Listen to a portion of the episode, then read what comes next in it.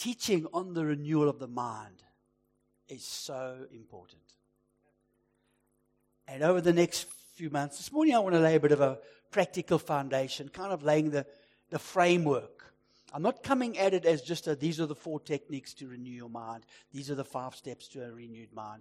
That, that, that can all come later, and it's all got its place. And if you go to Christian bookshops, that's like half, half the bookshop is filled with those things. Is you know, line upon line of, of, of, you know, the battlefield of the mind and the mind. And, the, yeah, and I, I, it's just because it's such a big topic. I want to, I've been, as this has been stirring in me, I'm first a big picture person. Um, I'm a macro. I'm macro, okay? I, I kind of think macro and then I go macro. And then I think macro and then I think micro. That's how my brain works. So I went macro on this, and we want to bring it micro. We want to bring it into relevant topics, day to day living stuff. But I want to start off maybe coming in from a different angle. So, we're going to do that over the next week. If you can't join us here, remember we're going to be online. And if you can't get us online, you know we are on YouTube. And if you can't get us on YouTube, we can uh, send you the notes. WhatsApp. I want to ask you to turn to Romans chapter 12. Lord, we thank you for today, that today is the beginning of a change in our lives. That today is the first day into a new future of growing and understanding your ways. And I pray that every ear will be open, every mind will be receptive to the word of grace as it comes to us in these passages. In Jesus' name, amen and amen. Do not conform any longer to the pattern of the world, of this world, but be transformed by the renewing of your mind. Then you will be able to test and approve or prove what God's will is. We've been called to live a life to test it and to approve it and to prove it. God has a will for this planet, He has a will for your life, and as our mind is renewed, we can test it. There's nothing wrong with testing what God's will is for your life in a given area and to approve it and to prove it what it is because it's good, it's pleasing, and it's perfect. Wow. I mean, this has just got to be one of those verses every believer's Bible has got underlined because it, it, it compacts so much into it.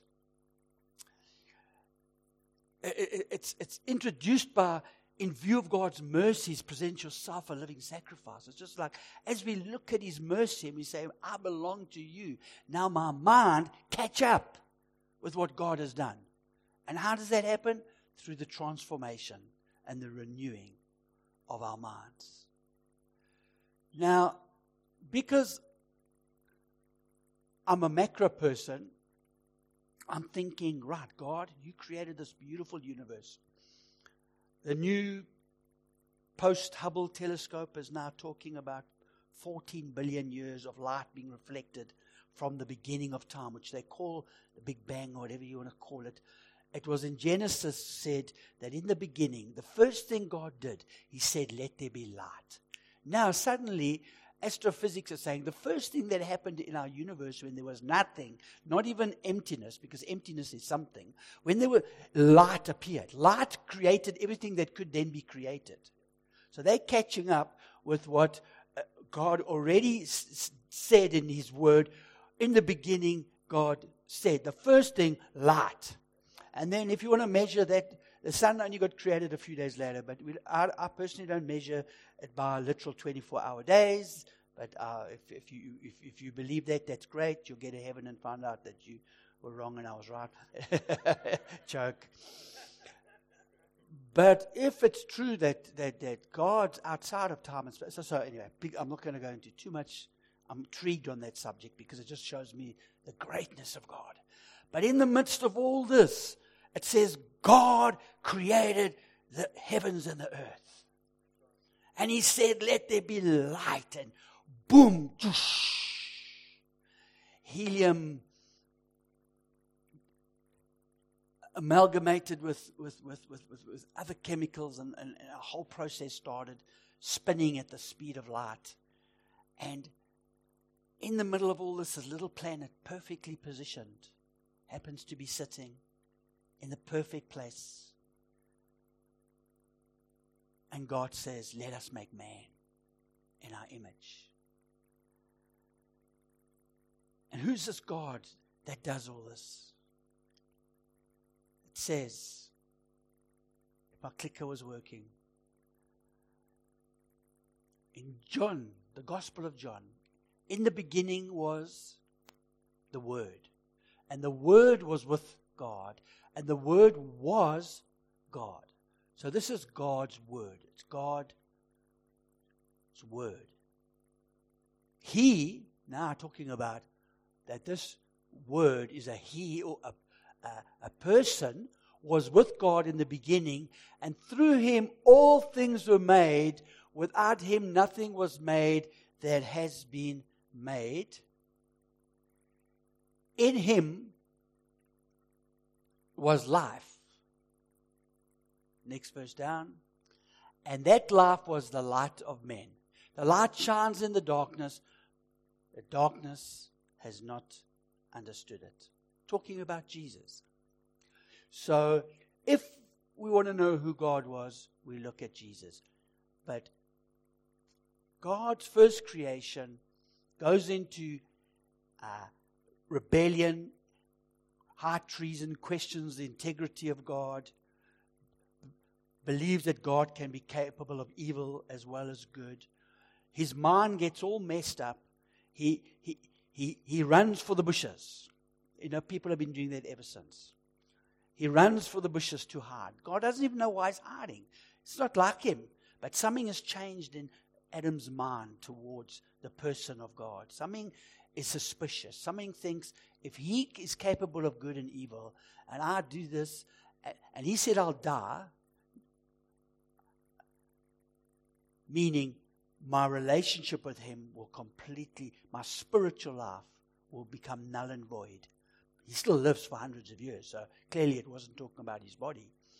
But the, the person he was was cut off from intimacy with God. The moment that happened, the mind started to rule and the mind became corrupt and began to imagine all kinds of things about God and believe all kinds of things about God. And God then sets in motion a process that we call the, the, the covenants of God. But let's go to the next verse. He is the image, Jesus, of the invisible God. Say invisible the firstborn above all creation, for by him all things were created, things in heaven and things on earth, visible and invisible. Say visible and invisible. Whether thrones or powers or rulers, authority, all things were created by him and for him. He is before all things, that in him all things hold together. Once again, we're talking about Jesus here. So, from that statement, we we, we, quickly see that there is both an unseen created world, which is God's existence. God, where God, the Father, the Son, the Holy Spirit have lived eternally before the Big Bang and will live eternally past. The unseen, uncreated. It's God. It's holiness. It's God's, God's, the loving relationship between a Father, Son, and the Holy Spirit. And then he creates an unseen or invisible, and he creates a seen visible. The seen visible is easy to know. It's the world that our body interacts with. So the seen created, the one at the bottom there, is the world that we can smell, taste, eat good food, hear good music, you know, play good sport, you know, dress warm in winter, go swimming in summer. It's the world we interact with through our body, through our senses. It's the world that science can test things and retest them and come up with their theories. It's, it's a seen created. It's a beautiful world that God's given us to expand our knowledge and, and, and uh, hopefully learn from history. And in, in that world, He's given us our body. Uh, then, and then, of course, there's the unseen created, which is the invisible. Um, okay, so we're going down the slides. Okay, so the unseen created is, is, is the realm of the, the, the soul.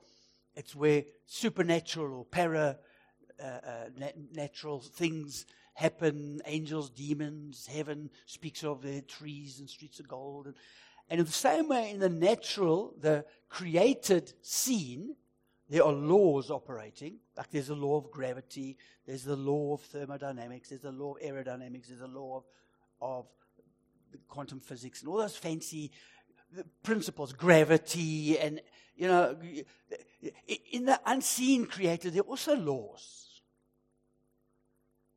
operating.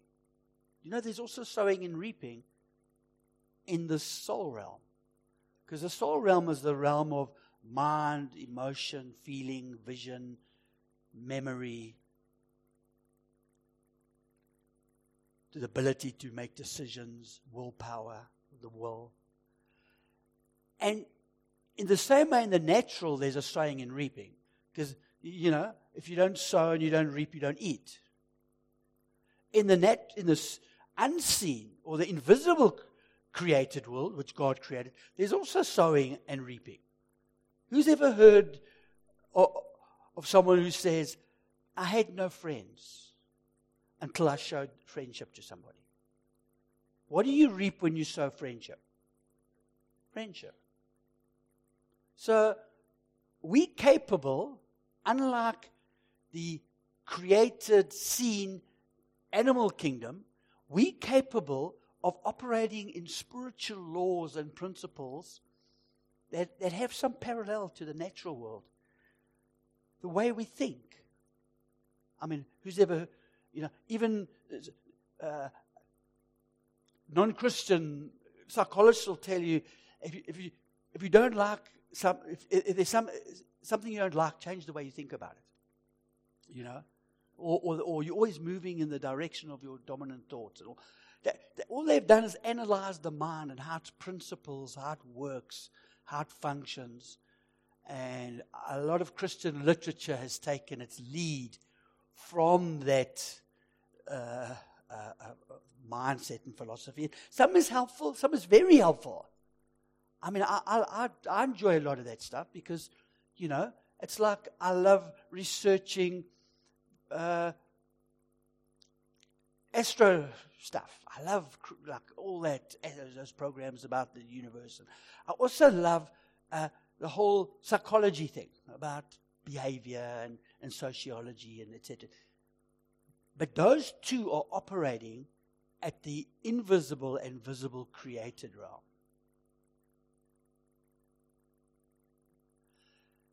There's the realm of the uncreated, unseen.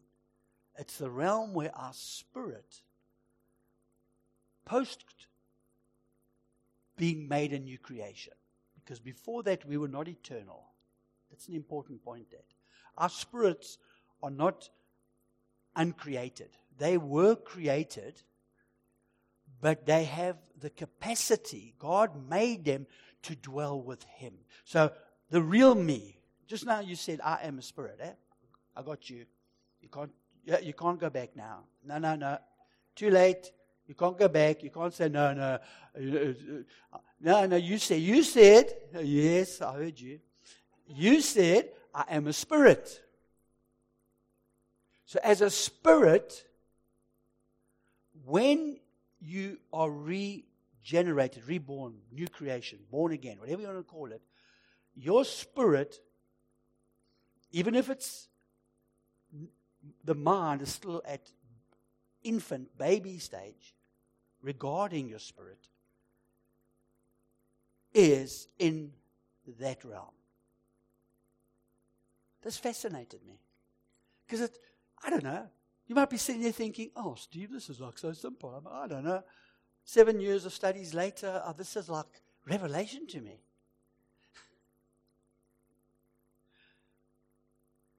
They never, they never taught me this at Bible school. It's just like, man, he, Jesus created everything seen and unseen.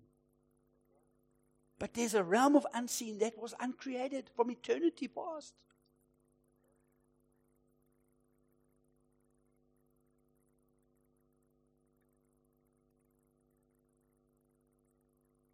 Now,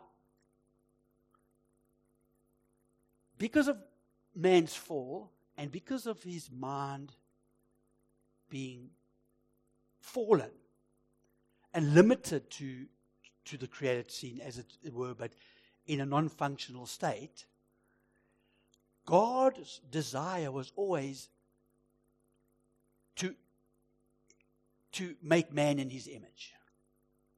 So his gift to man is his image. His purpose for man is to be his family. In order to get man as his family, the spirit has to be regenerated. And the fallen mind has to be restored. It has to be renewed. It has to be if re- recreated. So God doesn't just say delete on Genesis chapter 1, program Program chapter 1, delete. Let's start again. In the beginning. Let's hope this time man doesn't do what we thought he might do and, you know, use his own will in the process, fall into deception. God wasn't taken by surprise. I know that opens up questions, but God was not taken by surprise. Man recording God's response sometimes looks like that, but God wasn't taken by surprise. God knew exactly what he was doing because it says in the New Testament, before the foundations of the world, Christ was already crucified. No, not like really, but in God's, in God's economy, in God's plan, in God's purposes, the new mind had to be recreated, had to come into a new understanding of Him. So, what happens? God first of all, removes man from the garden because to keep on eating from the tree of life means he'd be unregeneratable because he'd be fallen forever. So God removes him from there, gives him a limited time to live, to learn all his theories were wrong, a couple of hundred years in his case, you know, 70 in yours. I think people die young just because they've learned all their lessons early. Us who live older just take longer. Anyway, so so uh, Steve's theories. I'll write a book on Steve's theories on that. So, so, so, um, so, so God sets about rearranging the furniture in man's soul, okay, about what, he, what God's nature is.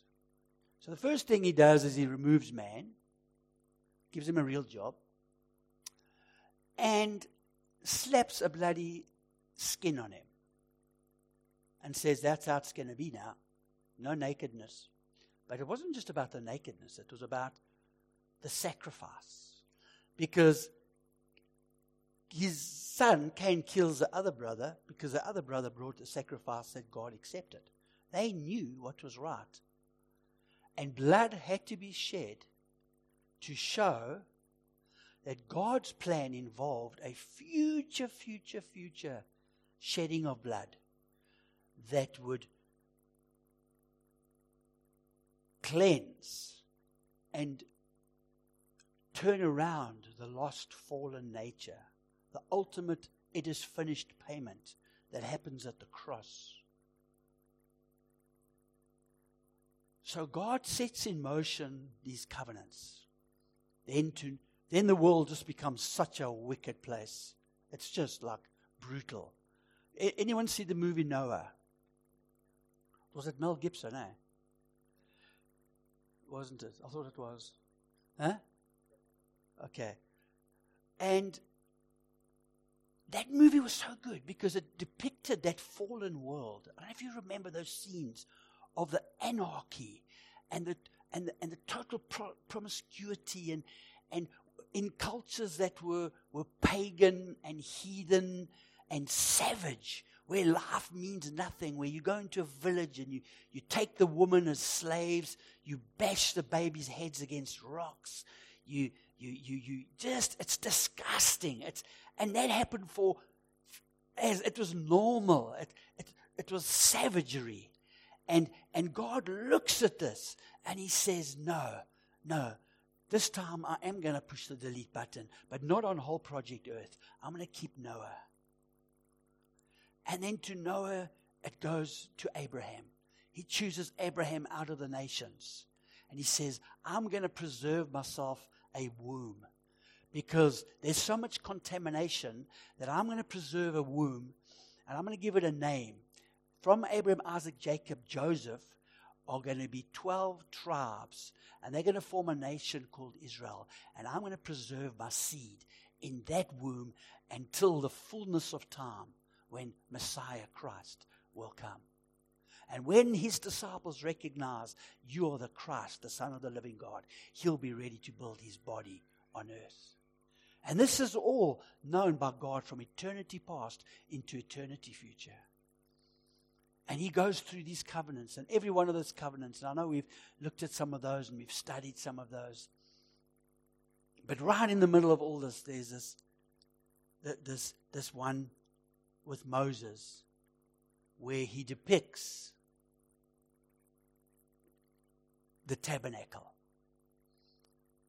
You see, God gave them law to show them that He is holy, He is loving, He's righteous, and how He wired us, the manufacturer's handbook.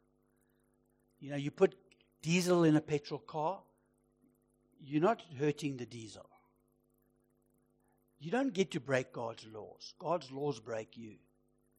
God knows when you go about doing things that you weren't intended to do, like take another man's wife, or take stuff that doesn't belong to you, or hit a baby's head against a rock. When you do things that are not good for you, it will end up corrupting you even more.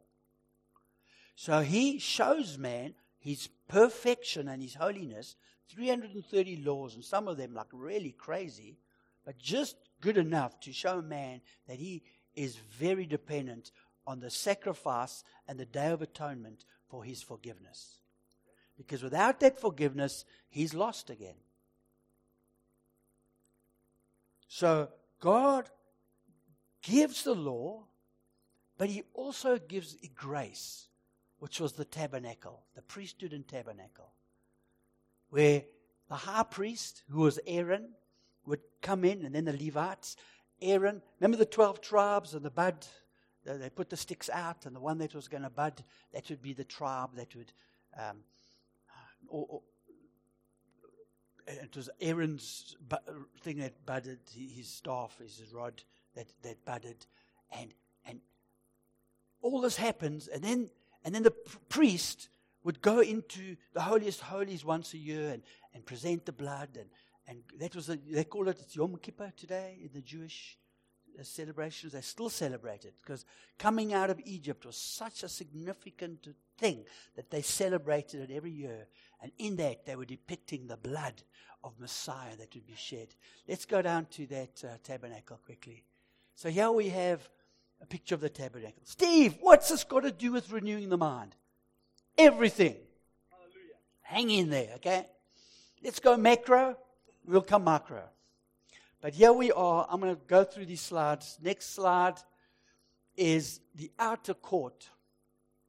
In the outer court, we have the altar for the burnt offering and the bronze laver. So the temple was in three parts. The outer court, as you see there, was the altar of burnt. That's where sacrifices would take place. There'd be dove offerings.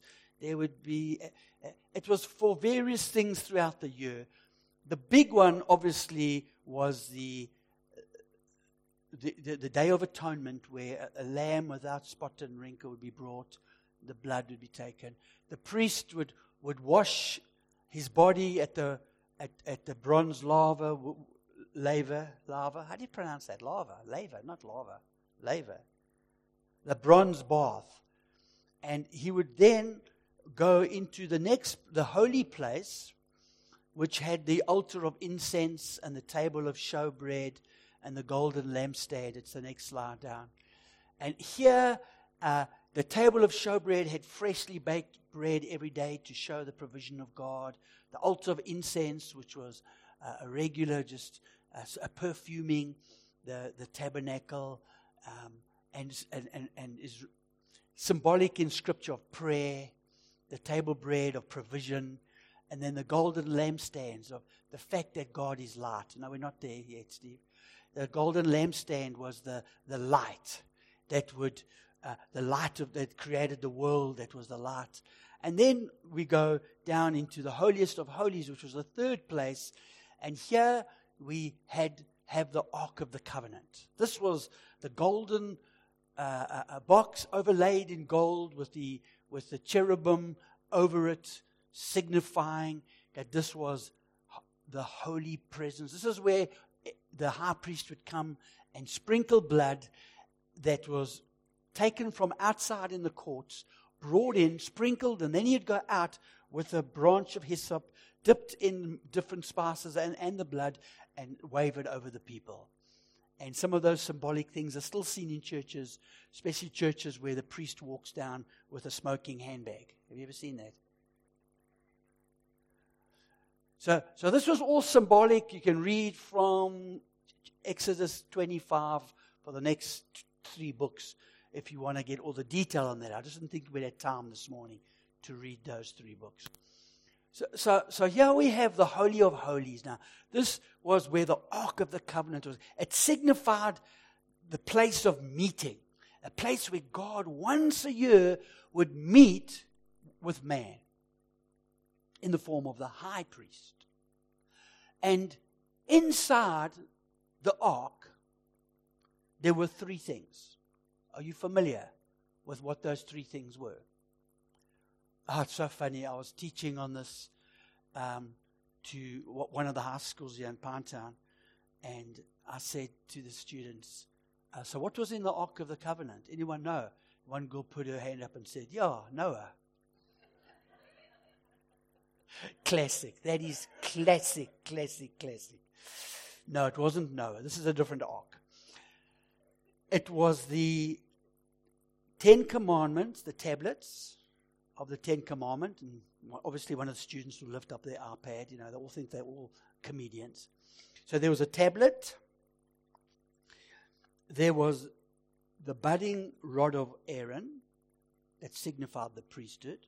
So the law and the priests. And then the manna in a little box representing their uh, deliverance from Egypt and their movement towards the promised land and their provision. But note, on all three of those things, number one, Aaron rebelled. Two, they broke the Ten Commandments. Literally, Moses was the first to break all ten in one foul swoop. But the people broke the Ten Commandments. And what happened when the manna came? Grumble, grumble, grumble. Oh, we're so tired of manna burgers. We're so tired of manna pizza. Oh, we're so tired of manna pasta. We want something new. You know? So in all three of those, they, they, they, why would God put this in the most holy place? Because there is where the blood would be sprinkled. What a beautiful picture. What a beautiful picture. Let's go down to the next slide. Something said, oops, you're offline. I don't know what's going on with my technology. Tam, I'm definitely going to need help. I'm on Bluetooth still, yes, so I should be online. Okay. So there we go. Three elements fulfilled. And this is the beauty of the new covenant. This is the beauty of the gospel. I tell you, after I've done this, reread the book of Hebrews just to reacquaint yourself with the beauty of Jesus who was crucified on the outside. That black, oh yeah, it's clearer on your slide. Thank you. Thank you, Tam. Um, on that Jesus was crucified outside. The sacrificial lamb was presented into the holy place. Jesus himself went through the water. And then in the holy place, he declares, I am the light of the world. He was the incense of God. He was the bread of life. It's like Jesus comes in from the outside where people would enter and fulfills everything and then goes into the Holy of Holies and he's the only one who's fulfilled the Ten Commandments, who is now the priest, the high priest over all priesthoods. The priesthood now has changed. You can read that in the book of Hebrews. And also, he's said, or said of himself, even as God produced manna, so I'm the manna of God. I've come to satisfy you. I've come to feed you. I've come to fulfill you. Jesus goes in with his own blood, the Bible says, not into the earthly sanctuary created by man, but this is a copy of the true sanctuary which is in heaven. And Jesus, through his death, burial, and resurrection, ascends into the most holy place with his blood, not the blood of lambs and goats and bulls, but the blood of Christ, of God. And he goes into the holy of Holies and he sprinkles his blood and he says it is finished. And the angels say, now what you going to do? You up here and the, the, the churches down there, he says, the day's coming and they will be filled with my Holy Spirit, every one of them. And there was a sound like a rushing mighty wind on that day, and everyone was filled, as it seemed, with tongues of fire. And everyone throughout heard and came and said, What is this? You see, Jesus coming in, next slide, wasn't just to go in, but was to come out with a great commission to his disciples of the great commission to go into all the world and to preach this message of the kingdom.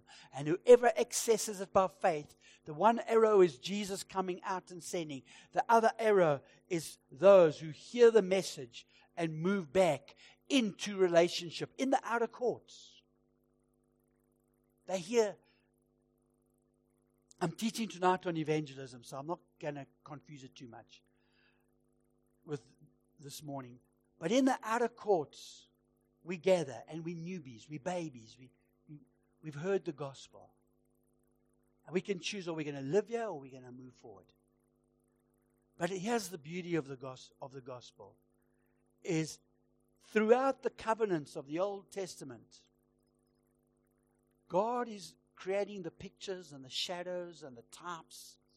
He is, he is, he is providing the furniture that is going to ultimately lead to understanding of his plan through Christ so that the mind of man can be changed from a fallen, perverted, uh, self centered, selfish, arrogant mind to where Jesus says that I'm in the Father, the Father's in me, and you in me. And if you want to know what the Father looks like, don't look any further. Look at me. And slowly we come creeping out from the bushes. And God is not a distant God out there that we sing to on Sunday and ask, please, Lord. Please when I go to my pastor to ask him to pray for me today, please help him to have time for me. In fact, good pastors should really say,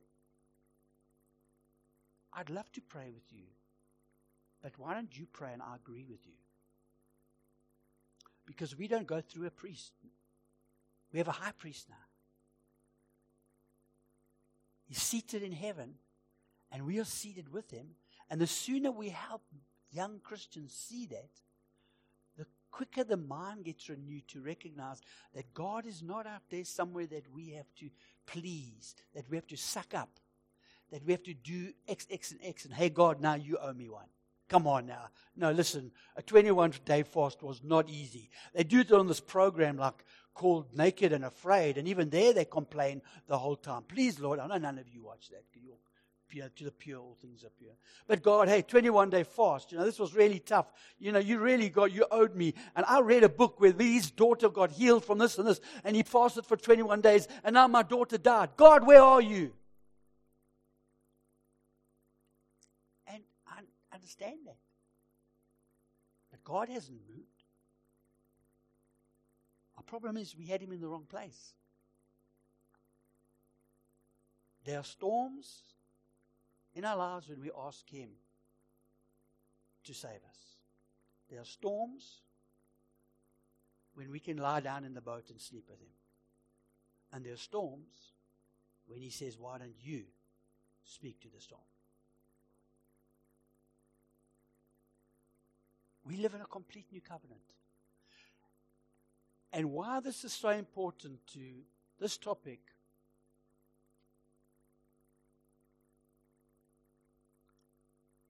I'll, I'll leave it there. Why it's so important to this topic of the renewing of the mind is because unless what, what I've shared here this morning as a framework, as a, a broad understanding of, of God's dealing to bring people to a place where they begin to relate to Him differently, see Him differently, not through old covenant lenses, not reading the Old Testament out of context and applying it to themselves. I love the Old Testament, church. I, lo- I read the Old Testament regularly. I love it because every time I read it, I go, Yes, thank you, Jesus, you fulfilled that because there was no chance I could. I love reading the gospel. Sometimes I get to places and I'm, thank God I don't have to chop my hand off. Jesus, I get what you're doing. I get to places in the Bible where I'm reading and, and, and like, uh, you, you know, David says, Don't take your spirit away from me. And I go, Oh, thank you that I have no fear of that ever happening.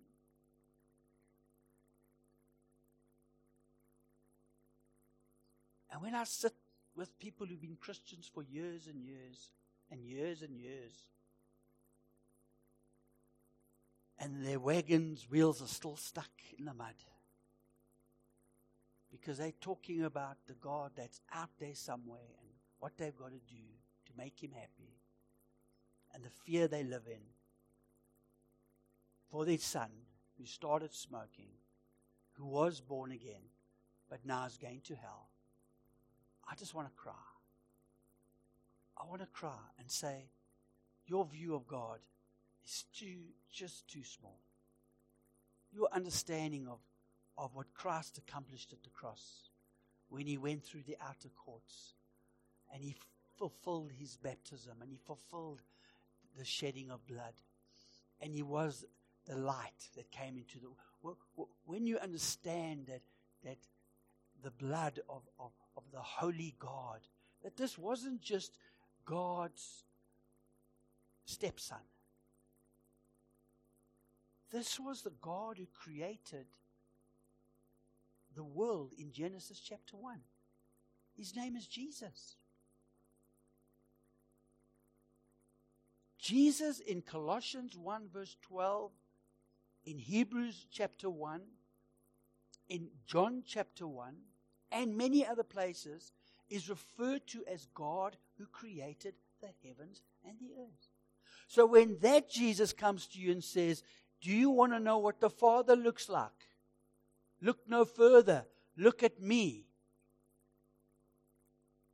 And he goes and fulfills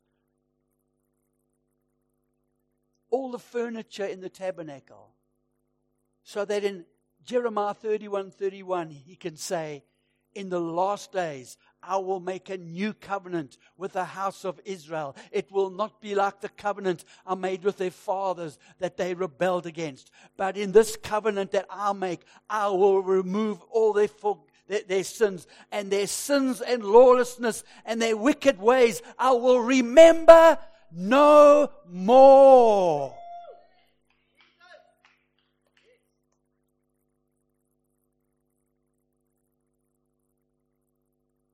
I just realize how small God has been for me at times in my life. And still. You know, the, the more I get excited about this, the more I realize how little I know. And how much more I've got to grow. And my only job is I get to come up here and teach, and then I'll step down, and I'm one of the one of the sons and the daughters. And someone else in their gift can stand up, and then someone else in their gift can stand up. I'm just saying, I invite you on Sunday mornings and Sunday evenings to journey with us as we go from this macro into the micro to renew your mind so that you don't stay in the outer courts And you don't just go and stay in the inner courts, but you go into the most holy place, the Holy of Holies. That your mind catches up, that your body moves from just relating to this world through the five senses to where the mind has con- is dominated by the spirit that is seated in heavenly places and we move through those stages of understanding that we don't just live in one place and live there until Jesus comes back, saved and we'll go to heaven, but there's so much more for you and me. Can we stand up? and Pray. And I want to pray if you're here this morning and you don't even know if you've come in from the outside, you don't even know if you've passed go, you don't even know if you've stepped through into the tabernacle, and you're saying, I, I, I don't even know if I've accepted uh, Jesus in a way that I've been born again. And, and, and, and you're saying, I need to do that. that I, I, need to, I need to make sure about my eternal position with Christ. Then, then, then I'm going to pray a prayer as, as we go, but I want to pray a prayer specifically for you uh, first. And if that's you, you've heard a lot about what I've said, but you don't have an assurance in your heart that you have put your faith in Jesus Christ, I want you right now in your heart, as unto the Lord, say this prayer. I'll ask everyone else to join us, just that'll encourage you. Father God, Lord Jesus Christ, precious Holy Spirit, you have invited me to come in from the outside and be washed in the water of your word, to partake in the sacrifice of the Lamb of God, and to be cleansed by his blood. I receive your cleansing and your promise that my sins you will remember no more.